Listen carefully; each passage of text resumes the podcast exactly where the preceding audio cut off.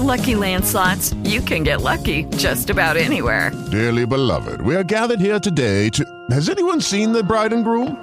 Sorry, sorry, we're here. We were getting lucky in the limo and we lost track of time. No, Lucky Land Casino, with cash prizes that add up quicker than a guest registry. In that case, I pronounce you lucky. Play for free at LuckyLandSlots.com. Daily bonuses are waiting. No purchase necessary. Void were prohibited by law. 18 plus. Terms and conditions apply. See website for details. Allora, eh, beh, dunque, eh, quello che lei ha sottolineato è, è cruciale e magari ci torno dando anche qualche altro esempio perché è una cosa che secondo me è molto importante dire oggi, cioè il carattere trasversale e interclassista della resistenza. Questo è fondamentale dirlo oggi perché, siccome nel nostro paese, come dire, è ovvio che c'è una parte del paese che è rimasta estranea e anzi grosso modo ostile alla resistenza, c'è una parte del paese che dalla famiglia ha imparato che, che, il fascismo non era poi così male e che invece i partigiani, ecco. Allora, eh, in realtà una parte della, della, del mondo mh, non così entusiasta dell'antifascismo si è convinta che in realtà la resistenza sia stata una cosa dei comunisti. Eh, tant'è vero che noi assistiamo oggi in Italia a questo fenomeno abbastanza grottesco di politici che dichiarano di essere di destra, nazionalisti, italiani, ehm, e quindi arricciano il naso quando sentono cantare Bella Ciao.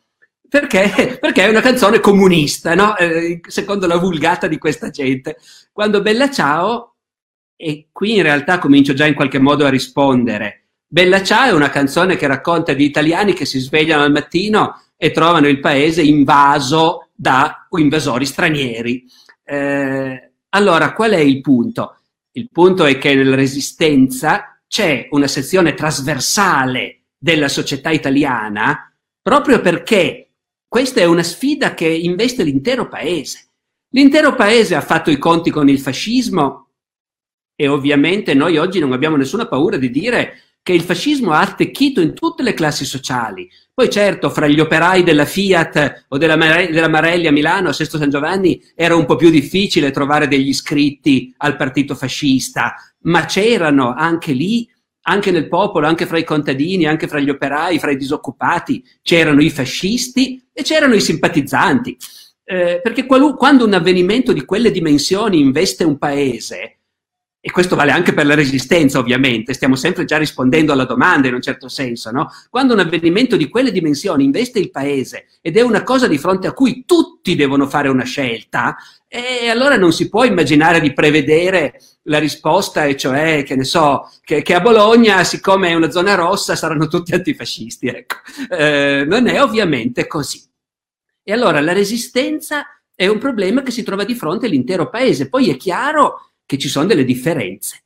Eh, quelli che sono sotto le armi in quel momento, per esempio, eh, e per miracolo non vengono portati via dai tedeschi come la maggior parte dei nostri militari, i quali finiscono internati, e quello che potranno fare come resistenza lo faranno dai campi, dai lager naturalmente, rifiutando di aderire alla, ai bandi della Repubblica di Salò. Eh, ma quelli che riescono a non farsi portare via dai tedeschi devono decidere. Ci sono migliaia, decine di migliaia di giovani eh, militari eh, che devono decidere provo a tornare a casa mia, lontanissima magari, oppure visto che mi hanno detto che ci sono delle bande che si stanno formando, eh, vado, con loro, vado con loro in montagna.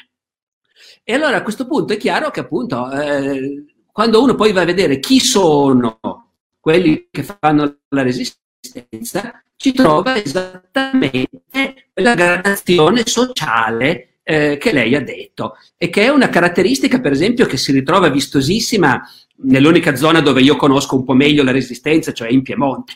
Eh, in Piemonte ci sono le valli del Biellese, che sono valli operaie, o meglio di contadini operai, che stanno al paese, hanno il pezzetto di terra, però poi sono operai del tessile.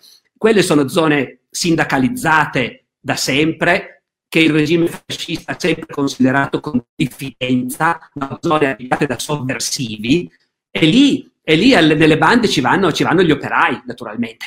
E, e, infatti le bande di quelle zone sono poi soprattutto bande garibaldine, cioè egemonizzate in gran parte dal Partito Comunista. Dopodiché all'estremo opposto, vi racconto ancora questa cosa perché a me sta a cuore, eh, poi cerchiamo di parlare di cose più generali, ma a Torino c'è un palazzo che tuttora tutti chiamano Palazzo Campana. Eh, era fra l'altro Palazzo Campana la sede delle facoltà umanistiche dell'Università di Torino nel 68, quando è stata occupata, anzi già nel 67, delle primissime occupazioni. Palazzo Campana fino al 45 era la casa del fascio. Il 25 aprile i partigiani l'hanno presa e l'hanno ribattezzata Campana, perché Campana era il nome di battaglia di un comandante partigiano impiccato dai tedeschi a Giaveno, in Val di Susa, eh, nel 1944. Il comandante Campana era il marchese Cordero di Pamparato, eh, ufficiale di carriera, medaglia d'argento in Africa, nobile, cattolico e tuttavia comandante partigiano. Allora, in tutta Italia la resistenza ha avuto questa caratteristica eh, e se ha coinvolto a tutti i livelli è proprio perché un'infinità di gente si è trovata a dover decidere personalmente sulla propria pelle cosa fare. Poi naturalmente il discorso delle differenze di età. E qui certamente la resistenza è stata trasversale, nel senso che se uno va a vedere chi erano i comandanti del CLN, i responsabili politici e militari al vertice della resistenza, ci ritrova non, eh, non, i tenenti o i capitani, ma ci ritrova i generali naturalmente, ci ritrova persone di un'altra generazione, di un'altra età, ci trova i politici. Ma chi ha fatto poi davvero la resistenza sono stati invece i giovani. Ecco, questo ovviamente bisogna dirlo, perché, perché la resistenza è stata una guerra e la guerra, eh, potete credermi perché adesso che ho 60 anni me ne rendo conto fisicamente nel mio corpo, eh, la, guerra, la, guerra, si può fare solo finché si è giovani. Eh, eh, e questo è molto significativo perché naturalmente cosa succede? Succede che il fascismo governava l'Italia da vent'anni. La scuola era fascista, i libri di testo erano fascisti eh, e i partigiani sono praticamente tutti ragazzi e giovani che avevano passato tutto il loro periodo scolastico eh, sotto il fascismo, la generazione che sta più indottrinata dal fascismo è quella che ha poi fatto concretamente la resistenza. Per carità, fra quelli c'era anche chi era stato indottrinato sul serio e ci ha messo molto per capire. Eh, salvo poi magari davvero benissimo, meglio di tanti altri, penso a Nuto Revelli, per esempio. Penso a Nuto Revelli, che è stato un comandante partigiano importantissimo e, e che però era, citava prima la campagna di Russia, finché non è partito come sottotenente degli Alpini per la campagna di Russia, non aveva mica capito niente. Eh, era, convinto, era convinto che l'Italia fascista avesse ragione, che, che, la guerra contro i rossi fosse giusta. Poi quello che vede in Russia gli fa capire. Però ecco, per finire questo primo intervento è, è molto confortante, devo dire, vedere che una dittatura può mettere in piedi un sistema di indottrinamento eh, totalitario, perché questa è una parola che Mussolini amava e sposava, un sistema totalitario per indottrinare l'intero popolo italiano e, e quei giovani che hanno vissuto appunto questo indottrinamento poi in, in parte vanno a far parte della resistenza. Ecco. Bene, ecco, da qui noi volevamo ricollegarci ad un secondo argomento, cioè eh, quello una cosa molto particolare, cioè noi eh, durante la guerra di liberazione, quindi dopo l'armistizio, ci troviamo in una situazione molto particolare in Italia. Troviamo come il paese innanzitutto sia spaccato a metà dal punto di vista geografico, c'è una zona sud occupata militarmente e una zona nord, una zona nord occupata militarmente e una zona sud invece che sta già insorgendo grazie all'arrivo degli alleati e del lavoro dei partigiani. Eh, eh, Pavone la chiama la guerra nella guerra, perché all'interno di questa guerra c'è anche la guerra tra i fascisti e gli antifascisti, che si svolge dal nord al sud dell'Italia. In tutto questo c'è al di fuori dell'Italia una guerra mondiale in atto, perché comunque dopo l'armistizio italiano la guerra mondiale continua e con episodi molto importanti. Eh, ricollegandoci alla diretta che avevamo fatto giovedì con il professore, eh, con il professor Cavalleri, eh, con il dottor Cavalleri, eh, avevamo parlato della differenza tra le violenze fasciste e le violenze dei partigiani, che è un tema che in questa settimana torna sempre molto di moda. Mm, da, mm, sempre, ne parlano spesso determinate persone con determinate idee politiche che li paragonano e le mettono sullo stesso livello. Ora noi volevamo chiedergli innanzitutto un'analisi delle due eh, violenze, ma soprattutto eh, volevamo citare degli esempi, perché la caratteristica delle violenze partigiane sono quegli atti di azioni di liberazione. Uno tra tutti potrebbe essere considerato Via Rasella, di cui lei ha fatto una lezione bellissima, e la rappresaglia fascista è l'eccidio delle fosse ardeatine. Un altro esempio che ci viene in mente è l'omicidio del segretario comunale di Bagnolo in Piano con la successiva vendetta dei fascisti con l'uccisione dei sette fratelli cervi. Possiamo citare la, la guerra della la battaglia di Porta Lame, possiamo citare ehm, la brigata Maiella che in tutta Italia collabora con i partigiani italiani per cercare di liberare determinate zone. Ora noi appunto volevamo capire quali erano queste differenze, perché non possono essere messe sullo stesso livello secondo noi. E soprattutto, facendo un confronto tra queste violenze, volevamo chiedergli qual era il rapporto invece tra la violenza cittadina, cioè la violenza durante la guerra civile, dove persone che sono magari conoscenti da anni si ritrovano sui due fronti opposti, e invece quella violenza più militare, cioè a livello mondiale, di eserciti che si scontrano tra di loro. Ma dunque, eh, io direi che dobbiamo distinguere. Eh, il problema da cui, siamo partiti, da cui è partita la sua domanda è quello che oggi si tende a dire della violenza partigiana per metterla sullo stesso piano eh, di, quella, di quella nazifascista. In realtà ci sono due discorsi. Un discorso è quello che lei evocava parlando, che so, di Via Rasella, per esempio. Potremmo fare tanti altri esempi di azioni partigiane che hanno provocato rappresaglie, perché la modalità con cui si combatte la, la, la lotta di popolo è, è, era soprattutto a quell'epoca eh, il fatto di far sentire alla popolazione civile eh, il peso, il pericolo eh, di avere i partigiani nelle vicinanze, naturalmente. Ehm, su questo, su questo non si finirà mai di discutere naturalmente perché ci sono pregiudizi radicatissimi.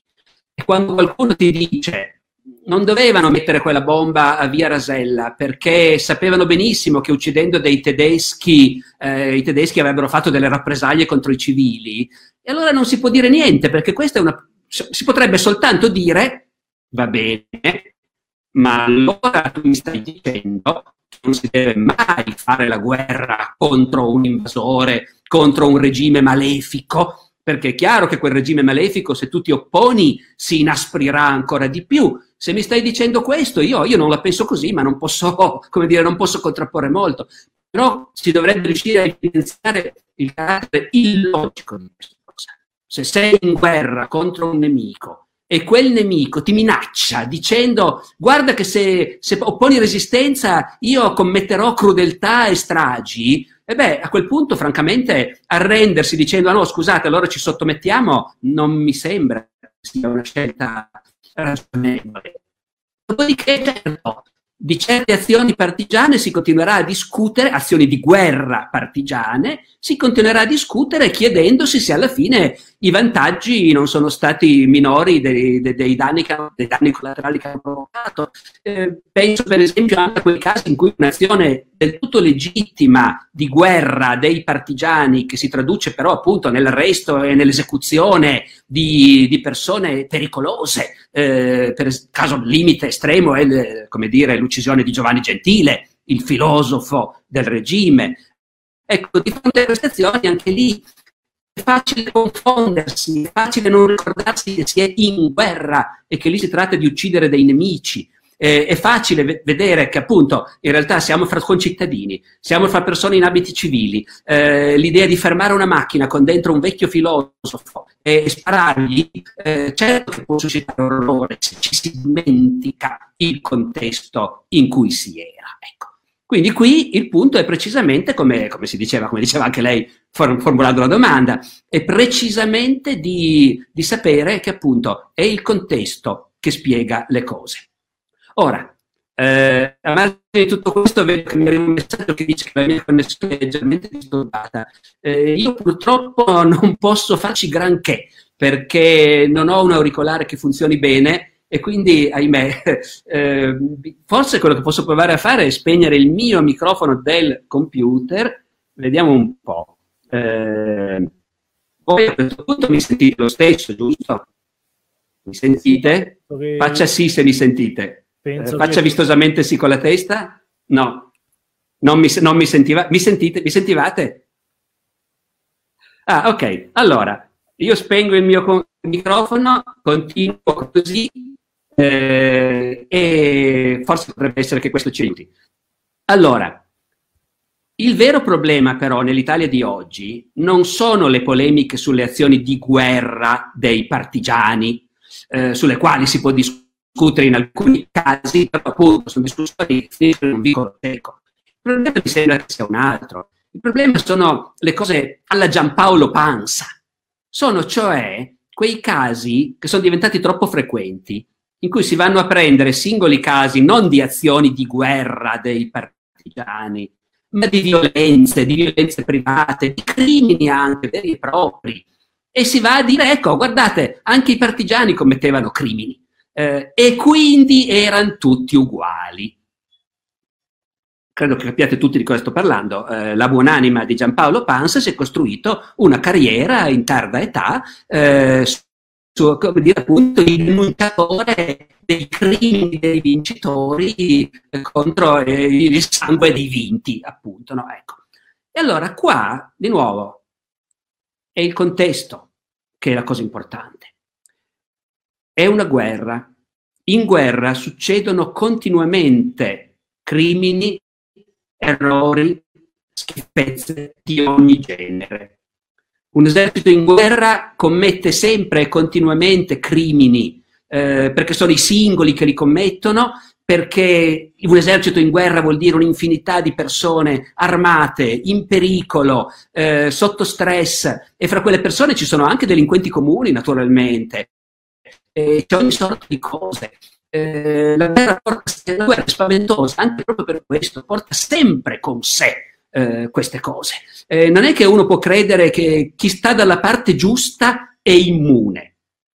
Una volta noi, la mia generazione era nutrita di film e di fumetti sulla seconda guerra mondiale, in cui era impensabile che gli inglesi o gli americani ammazzassero i prigionieri eh, o commettessero violenze contro i civili. Quelle cose lì le facevano i tedeschi, le facevano i giapponesi. Eh, dunque, scusate, provo a disattivare il video come mi viene proposto. Eh, ok, ho disattivato il video.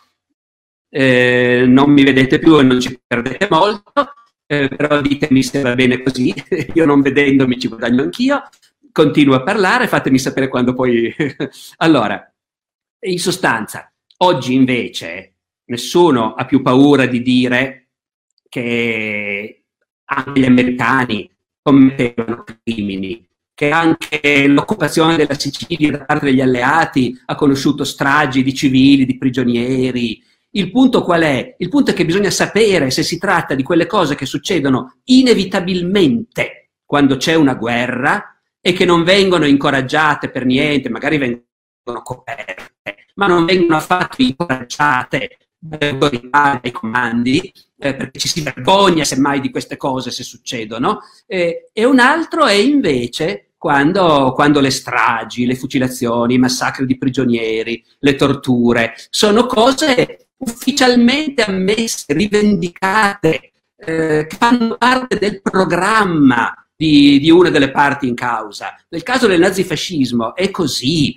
Eh, quello era, come dire, era un, un mondo che, che, ha inventato le camere a gas. Eh, era un mondo dove uccidere eh, intere popolazioni faceva parte del loro programma dichiarato e dove la lotta contro la resistenza è stata fatta in modo dichiarato a base di torture e fucilazioni. Poi per carità, ah, eh, scusate, vedo che non cambia nulla, mi dispiace molto che la cosa sia, sia disturbata, eh, eh, abbiate pazienza, ho rimesso la camera. Eh, lo storico poi sa che quando si va a vedere le cose da vicino, si trovano sempre delle, dire, delle sfumature.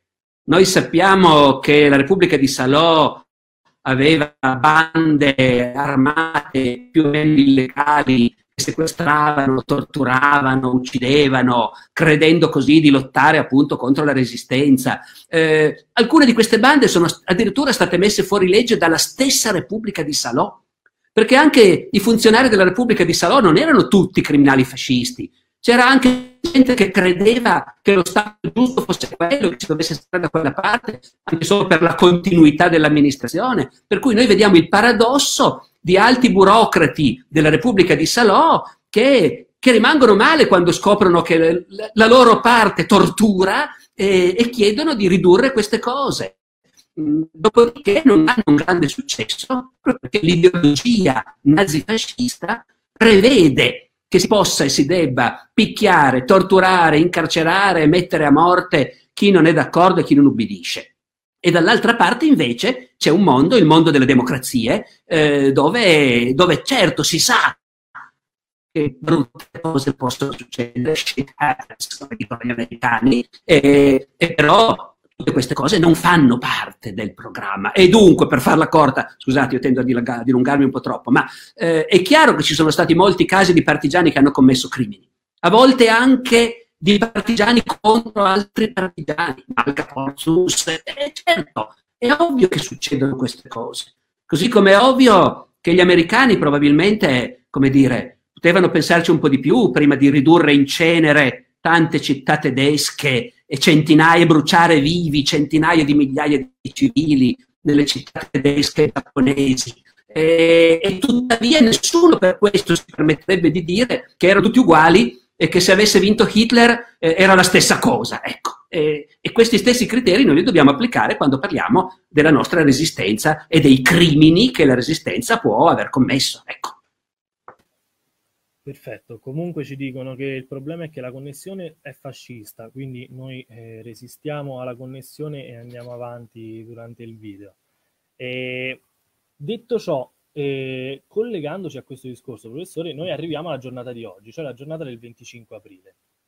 Con la giornata del 25 aprile si ha la liberazione di Milano, lo sciopero generale, per poi giungere successivamente all'Assemblea Costituente e una nuova Costituzione questo è comunque uno dei momenti in cui nasce e si afferma, grazie all'unità dei partigiani, quella di cui parlavamo all'inizio, eh, una nuova identità nazionale, che non, non ha più niente a, vedere, a, che vedere con, con quella precedente.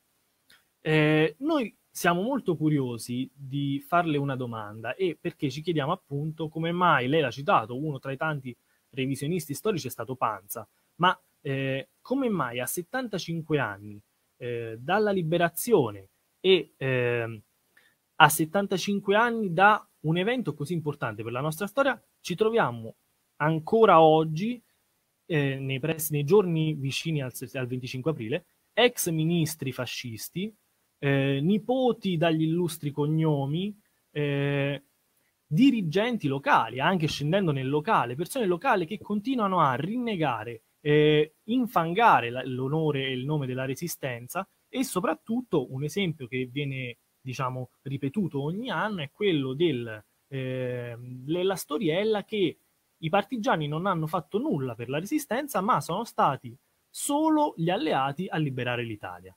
Questa è una delle cose che noi vorremmo capire, magari lei ha una risposta.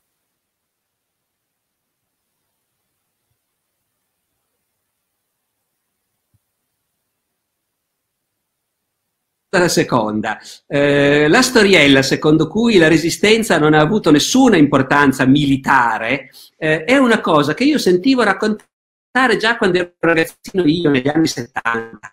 Eh, è uno degli argomenti da sempre usati dai tanti italiani che non sono amici della resistenza, che non hanno nessuna simpatia per i partigiani, però si vergognerebbero di parlarne proprio male, in modo spudorato, e allora si attaccano a queste meschinità, al fatto che appunto militarmente non è servita a niente.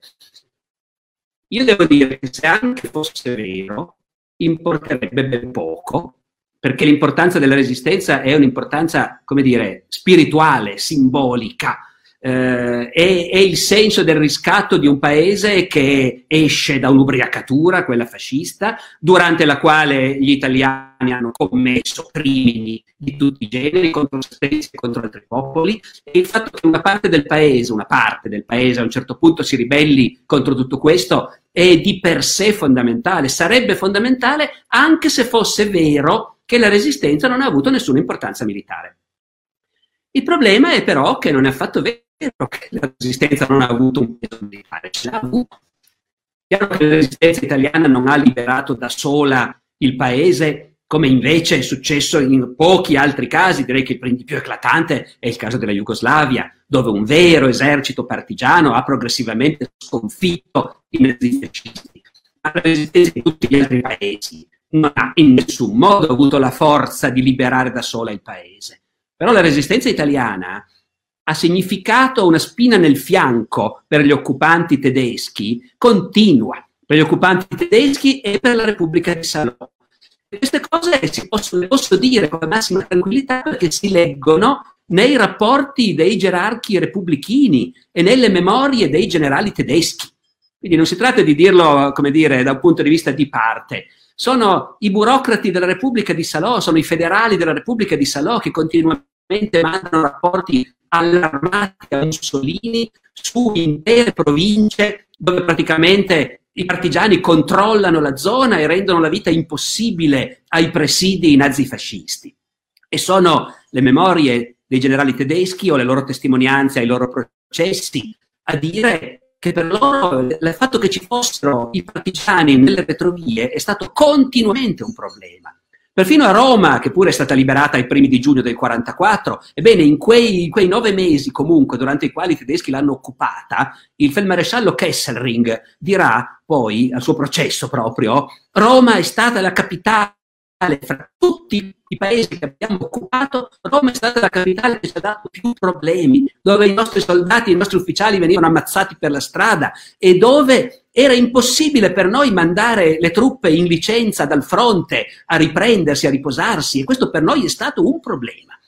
Quanto alle regioni dove la resistenza è durata più a lungo ed è stata più massiccia, cioè in sostanza gran parte del nord, del centro-nord, eh, beh lì basta andare a vedere i tedeschi, per, per, combattere la resistenza, per garantirsi il controllo del territorio, hanno dovuto impegnare parecchie divisioni. Poi, per carità, certo, alcune erano divisioni di seconda categoria della Repubblica di Salò, alcune erano divisioni composte in gran parte di elementi che venivano dall'Europa orientale, eh, ma non importa, si trattava comunque di unità combattenti che al fronte sarebbero state preziose e, e che invece dovevano essere distolte combattere i partigiani.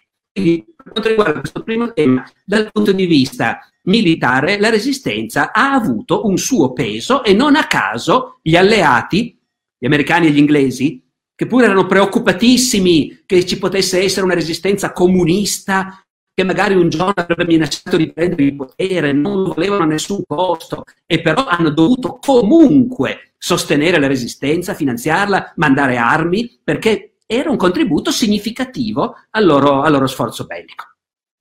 Ovviamente, ripeto, significativo, non decisivo, ma in guerra non si butta via niente e anche un piccolo margine può cambiare le cose. Poi però c'è la domanda che ci riguarda invece noi nell'Italia di oggi, eh, non è più una domanda, come dire, da storico, ma è la domanda di chi osserva l'Italia di oggi e cerca di capire in che razza di paese viviamo. E io direi questo, è, è ora di ammettere che una parte dell'Italia conserva una memoria familiare che non è la memoria della resistenza, degli antifascisti, dei partigiani, ma è la memoria dei fascisti. L'Italia è un paese dove la famiglia conta tantissimo, L'Italia è un paese dove la memoria, la memoria forse conta per tutto, ma la forza dei legami familiari in Italia probabilmente fa sì che la memoria familiare, in quanto diversa da quella dell'individuo, ecco, nel nostro paese abbia una particolare importanza. Nel nostro paese i legami fra i vecchi e i giovani sono più forti che altrove. Lo abbiamo visto adesso con il coronavirus una delle spiegazioni per il fatto che noi stiamo perdendo così tanti anziani è stato proprio detto pubblicamente e scientificamente, e per il fatto che gli anziani in Italia vivono molto più a contatto con i giovani e hanno molti più rapporti con le generazioni successive. Allora, perché parlo di questo? Perché la memoria in Italia si trasmette attraverso le famiglie. E l'Italia del 25 aprile 45 usciva da una guerra civile in cui una grossa minoranza del paese era chiaramente antifascista e ha fatto la resistenza e la sosteneva. Un'altra minoranza del paese era fascista e lo è rimasta fino all'ultimo, una grossa minoranza era fascista in modo convinto. E poi c'era una grossa parte del paese che non era tanto convinta né in un senso né nell'altro, che aveva imparato alla fine a odiare i fascisti, mentre magari invece all'inizio credeva del duce, che odiava i tedeschi, però aveva paura anche dei comunisti e, e non amava i partigiani che comportavano rischi. Ecco. E, e, allora, e allora la memoria del nostro paese, quella che è stata trasmessa già alla mia generazione, io oggi ho 60, più di 60 anni, eh, sono nato ben dopo il 25 aprile del 45, tutti siamo nati dopo, d'accordo? E allora, e, e in tantissime famiglie la memoria che è stata trasmessa è ma non credere alla propaganda del governo, il fascismo non era poi così male e Mussolini ha fatto anche delle cose buone e i partigiani erano dei poco di buono. Ecco, eh, una parte del paese è ferma a questo. Ora io non credo, in inteso, che questa gente sia fascista. Qualcuno lo è. Ci sono quei politici che si sono fatti una carriera ultimamente, da quando è diventato di nuovo possibile dire di essere fascisti e fare una carriera politica e diventare ministro della Repubblica. Anche questo è successo in un paese folle come il nostro. No? Ecco. Eh, ma io credo che la maggior parte di queste persone non sono fascisti sul serio, nel senso che non vorrebbero che si ricominciasse con la camicia nera, il manganello, le adunate oceaniche, il sabato fascista e, e l'invasione dell'Etiopia. Ecco. Però, però una parte del paese non ha vissuto la resistenza dalla parte giusta e, e, non ha trasmesso quella memoria ai suoi figli, ai suoi nipoti. Ecco, io concludendo direi, direi questo. E questo è molto interessante. E quando lei poi ha citato i partigiani jugoslavi è un, diciamo, un argomento che ci tocca molto a noi di Ascoli perché in una delle frazioni dei, eh, dei paesi vicino ad Ascoli eh, c'è il cimitero internazionale partigiano dove sono seppelliti molti partigiani jugoslavi che hanno partecipato alla resistenza nella provincia, a Pozza in particolare. E collegandoci alla domanda di prima e quindi al perché di questa, diciamo, mh, di questi soggetti che continuano a, mh, come posso dire, a revisionare la storia, noi con la resistenza abbiamo la nuova identità nazionale, ma eh, come possiamo illustrare il rapporto che, ci sia, che c'è stato tra la resistenza, quindi quegli atti e la liberazione finale, e appunto la nuova identità nazionale italiana. Quanto è stata determinante la resistenza? Hello, it is Ryan, and I was on a flight the other day playing one of my favorite social spin slot games on chumbacasino.com. I looked over the person sitting next to me, and you know what they were doing?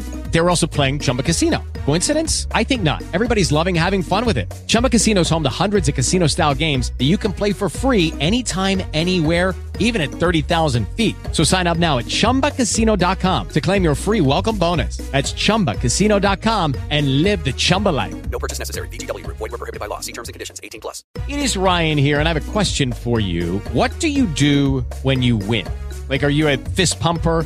A woohooer, a hand clapper, a high fiver. I kind of like the high five, but if you want to hone in on those winning moves, check out Chumba Casino. At ChumbaCasino.com, choose from hundreds of social casino style games for your chance to redeem serious cash prizes. There are new game releases weekly, plus free daily bonuses. So don't wait. Start having the most fun ever at ChumbaCasino.com. No purchase necessary. VGW. Void were prohibited by law. See terms and conditions. 18 plus.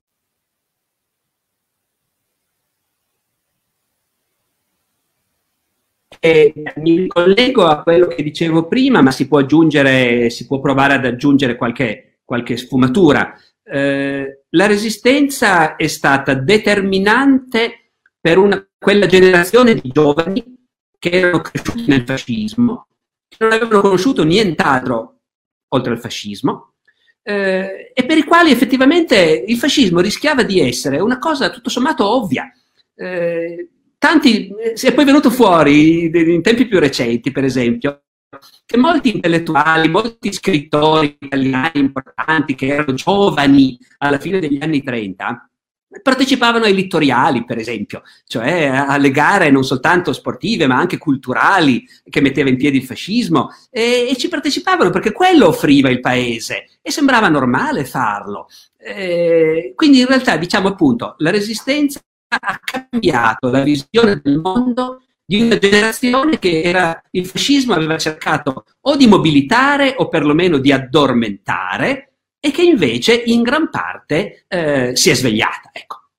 Però naturalmente attenzione, in quella generazione sono anche compresi i ragazzi di Salò, come si è cominciato a dire a un certo punto.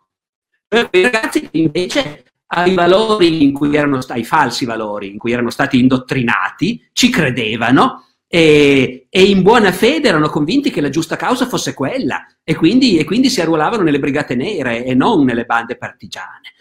Eh, e, proprio sulla base di questi ragazzi di Salò che erano in buona fede, che si è creato l'equivoco, ma è un equivoco creato apposta, eh, in malafede appunto da chi ci gioca, eh, per cui tutti i morti sono uguali, per cui conta soltanto se tu ci credi o no. Eh, è un discorso completamente folle, perché anche i guardiani dei campi di sterminio ci credevano a quello che facevano. No? Ecco.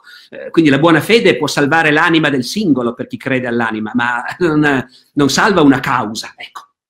Dopodiché, appunto, i giovani in parte hanno capito, hanno aperto gli occhi e in parte si sono aggrappati invece a quel mondo che crollava e che, che per loro non aveva, non aveva alternative. E poi ci sono stati tanti che appunto navigavano un po' a vista, perché noi non dobbiamo pensare che anche in un paese totalitario, dominato dalla dittatura fascista, la grande maggioranza della gente sia coinvolta in pieno. Il fascismo voleva coinvolgere, cercava di coinvolgere e tutti dovevano fare i conti appunto con l'iscrizione al partito, se no non trovi il lavoro, eh, con la partecipazione al, al, sabato fascista o alla durata oceanica, al capo fabbricato che controlla gli inquilini, tutti dovevano farsi i conti. Ma a parte questo, un sacco di gente viveva la sua vita naturalmente. Eh, preoccupandosi di un'Italia che era l'Italia fascista, ma era anche l'Italia di sempre, naturalmente, eh, preoccupandosi delle proprie questioni, della famiglia, degli amori, dei figli, del lavoro, della salute. Eh, tutta questa gente cosa faceva quando gli si chiedeva cosa pensi del regime, cioè, cosa avrebbe fatto se uno avesse potuto chiedergli cosa pensi di Mussolini e del regime? E molta di questa gente avrebbe detto cose diverse a seconda dei momenti ci sono stati momenti in cui sembrava che Mussolini fosse un grande uomo, eh, negli altri paesi era popolarissimo, eh, Churchill lo considerava un grande amico eh, e l'Italia mieteva successi sportivi, abbiamo vinto due coppe del mondo di calcio eh, negli anni 30 e in quei momenti un sacco di gente probabilmente avrebbe detto sì, Mussolini non mi dispiace, e, e poi quando c'è la guerra, molti, molti si dicono, boh, eh, e quando cominciano i bombardamenti alleati sulle nostre città, moltissimi cominciano a dire no, no, non mi piace. Eh, quindi appunto, questa gente è quella che andava alle riunioni oceaniche e che poi, eh, come dire, è stata felicissima quando nel luglio del 43 il re ha fatto arrestare Mussolini perché non ne potevano più della guerra, più che altro, e poi di fronte all'invasione, alla Repubblica di Salò, alle stragi tedesche, ha probabilmente deciso che effettivamente il nazifascismo era una brutta cosa, ma non al punto, come dire, di cambiare davvero nel profondo. Eh, chi pensava che uno Stato autoritario è giusto, che ci vuole ordine, gerarchia, disciplina, la polizia deve picchiare se c'è bisogno e che questi giovani che protestano in strada, ecco, andassero a lavorare piuttosto. E la gente che pensava così sotto il fascismo ha continuato a pensare così anche dopo. E quindi ecco che in Italia c'è stata da un lato una nuova Italia che è venuta fuori e che ha aperto gli occhi, ma dall'altro un'Italia invece profonda, di pancia, che non è cambiata così tanto. È cambiata, e questa è una buona cosa, nel senso che credo che nessuno di, di quelli che oggi, come dire, non sono coinvolti dal 25 aprile, però vorrebbe davvero le camere a gas e le SS. Ecco, da questo io credo che l'Italia sia stata vaccinata. Invece dall'idea che uno si deve fare i fatti suoi, che qui non si parla di politica, che il capo ha sempre ragione, che ci vuole l'uomo forte. Eh, ecco, queste cose qua hanno, che sono, non sono il fascismo, ma sono alcuni degli elementi di quelli che consentivano il fascismo, ecco una delle caratteristiche di quelli che accettavano il fascismo, ecco questi non sono mai spariti. E L'Italia da quel punto di vista lì è ancora quella. Perfetto, professore. Allora, nel frattempo mh, stanno arrivando non so quanti commenti sulla diretta e ne approfittiamo perché ho letto una domanda molto interessante che vorrei inserire nel discorso. Eh, un ragazzo di, adesso non mi sono perso il nome purtroppo, ci, ci ha chiesto perché non c'è stata una Norimberga italiana e quali sono stati i rapporti con la successiva amnistia Togliatti. Cioè noi abbiamo vissuto una situazione molto diversa a quella tedesca. Chiaro. Allora, eh, il punto è questo, l'Italia è uscita dalla seconda guerra mondiale da paese sconfitto e occupato, ma in modo un po' diverso rispetto alla Germania e al Giappone. E non ha avuto una Norimberga proprio perché era riuscita l'Italia in qualche modo a dire, ottenere una posizione preferenziale fra i paesi sconfitti. E devo anche dire che non aver avuto una Norimberga in quel momento deve essere sembrato un successo, deve essere sembrato una grande cosa. Eh, perché non l'abbiamo avuta una Norimberga? Ma proprio perché c'è stata la resistenza e perché la resistenza era un movimento perfettamente legale eh, riconosciuto dal governo italiano ed esisteva un governo italiano, esisteva la monarchia al sud eh, con il suo legittimo governo eh, e anche se di fatto il paese era occupato dagli americani e dagli inglesi eh, e questo governo aveva poco potere, però esisteva. È sempre rimasta una parvenza di amministrazione italiana sotto controllo alleato sul territorio italiano che via via veniva liberato e il governo del Sud eh, non è riuscito a farsi riconoscere come alleato a pieno titolo dalle Nazioni Unite che stavano combattendo contro la Germania, però è riuscito a farsi riconoscere comunque un qualche merito. Eh, siamo stati definiti co-belligeranti, cioè non siete nostri alleati, perché fino a ieri eravate i nostri nemici e non ci fidiamo del tutto di voi, però riconosciamo il vostro sforzo di collaborare anche voi alla causa delle Nazioni Unite. Ripeto Nazioni Unite perché eh, la definizione ufficiale era quella, poi si c'è gli alleati, lo dicevano anche loro, ma erano già le Nazioni Unite, cioè il mondo contro la Germania e il Giappone. Noi abbiamo dato una mano e abbiamo sempre potuto mantenere una parvenza di amministrazione italiana sul territorio. E questo vuole anche dire che gli alleati hanno lasciato a noi il compito di fare i conti con il fascismo e con i suoi crimini.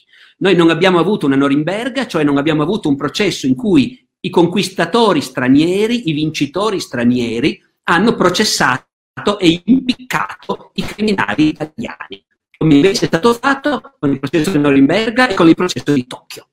Ora, io credo, non me ne sono mai occupato da vicino, eh, ma ho la netta impressione che nell'Italia di allora questo sia stato considerato un successo. Cioè noi non siamo un paese così abietto come la Germania nazista come il Giappone, eh, dove i vincitori devono fare pulizia moralmente degli spaventosi crimini commessi. Siamo un po' meglio, il mondo ci guarda con meno orrore, abbiamo evitato questa umiliazione. Io sono convinto che questo fosse il sentimento italiano allora ed è lo stesso motivo per cui da noi alla fine la, la defascistizzazione è stata condotta in modo molto morbido. Eh, dopo i primissimi giorni, dopo i tribunali perfettamente legali, anche questi, istituiti dal legittimo governo per condannare e in parecchi casi mettere a morte i peggiori criminali, però poi si è deciso, le citava appunto l'amnistia Togliatti, si è deciso che la via italiana ecco, eh, all'antifascismo prevedeva anche una specie di riconciliazione nazionale, che non si doveva insistere troppo.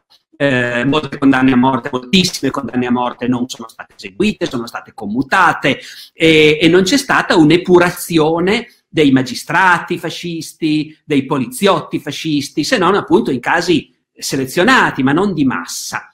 Tutto questo ha permesso all'Italia una transizione abbastanza pacifica, poco traumatica, ha risparmiato sangue e dolore e, problemi a molti eh, e al tempo stesso naturalmente ha fatto sì che in Italia la rigenerazione morale fosse appunto meno totale come si è cercato invece di averla io credo che in Germania ci siano relativamente riusciti eh, e in parte anche in Giappone, anche se rimangono aperte molte, molte pagine eh, sui crimini di guerra giapponesi, però indubbiamente lì il cambiamento è stato più radicale e in Italia invece eh, è andata avanti con una transizione più morbida ed è cambiata di meno rispetto a come era prima al tempo del fascismo. Ecco. E come ha detto lei, eh, andando avanti col tempo arriviamo ai giorni d'oggi arriviamo al giorno d'oggi, cioè al 25 aprile del 2020, il 75 anno della liberazione. Ora, una domanda che volevo farle io era, eh, attualmente sta nascendo e crescendo una delle generazioni, secondo me, più sfortunate in assoluto. Perché? Perché sarà la prima generazione che non potrà conoscere personalmente e fisicamente i partigiani per questioni anagrafiche. Come possiamo far sì che l'insegnamento e eh, la, la storia della resistenza e dei partigiani possa tornare attuale e soprattutto facendo riferimento ad una frase che, eh, a cui siamo molto legati, cioè nella memoria ad esempio nella lotta alla pratica, come possiamo fare la trasformazione dalla forma all'atto di questo concetto?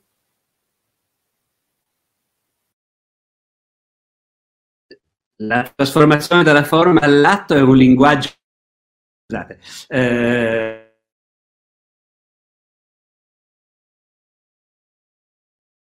Che cavolo, scusatemi, ho pasticciato col microfono e quindi ometto la premessa. Eh, come possiamo fare? È una cosa molto difficile. Perché sapete, mh, come dire, se uno fa lo storico deve guardare mh, i fatti negli occhi e, e i fatti sono che le pagine più drammatiche della storia, che hanno emozionato e coinvolto più profondamente la gente, poi col tempo si impolverano. E questo succede, succede inevitabilmente. Eh, basta fare l'esempio del risorgimento. Se prescindiamo per un momento dalle polemiche strumentali che si fanno sull'unità d'Italia, sui Savoia, sui Borboni, sui briganti, che negli ultimi decenni hanno riportato una certa passione in queste cose, però nell'insieme il risorgimento per noi è una pagina che conosciamo perché si studia a scuola eh, e perché ci sono i monumenti nelle piazze, ma anche chi conosce davvero la storia del risorgimento, eh, è difficile che si possa appassionare fino in fondo a quelle lotte, a quegli ideali. È difficile che noi dopo così tanto tempo possiamo vedere il mondo come lo vedevano loro e capire come mai per loro era così importante parlare di Italia libera dallo straniero, parlare di Italia unita, eh, fino appunto a farsi ammazzare per questo. Il risorgimento è qualcosa di cui noi parliamo e che onoriamo, ma senza la passione profonda che invece c'era allora.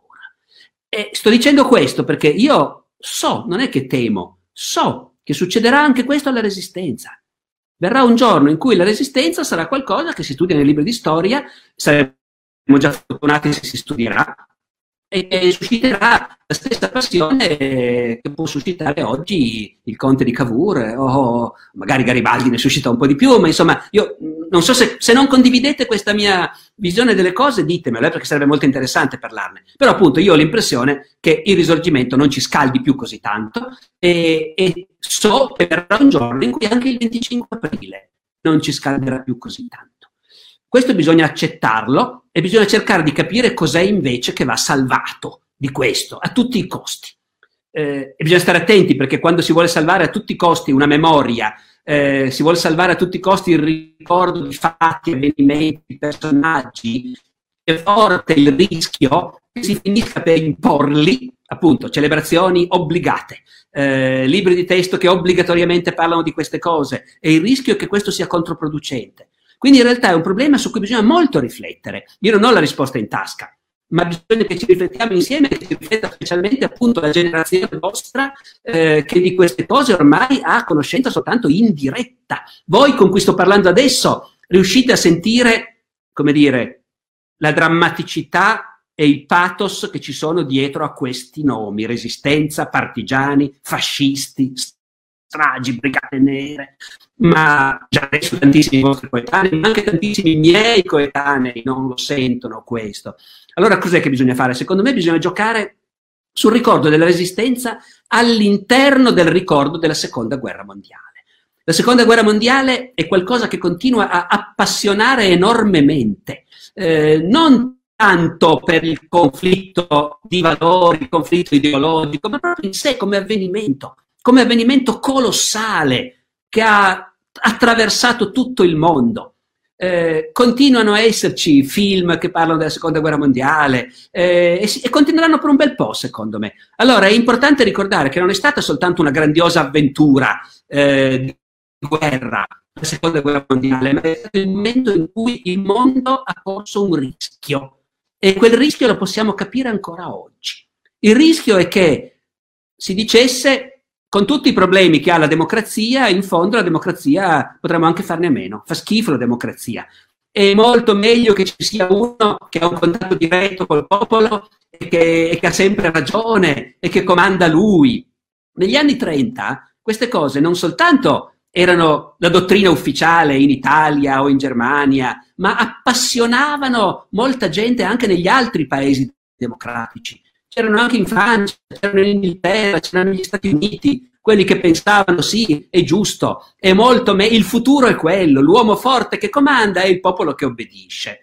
È in questo contesto che si colloca la resistenza, perché la seconda guerra mondiale, oltre che una grandiosa avventura di, da film di guerra, è stato il momento in cui si è capito che quel sistema, l'uomo forte e il popolo che obbedisce, portava alla catastrofe, portava all'orrore, alla distruzione totale e che la democrazia con tutti i suoi difetti era invece l'unico sistema che ti mette un minimo al riparo.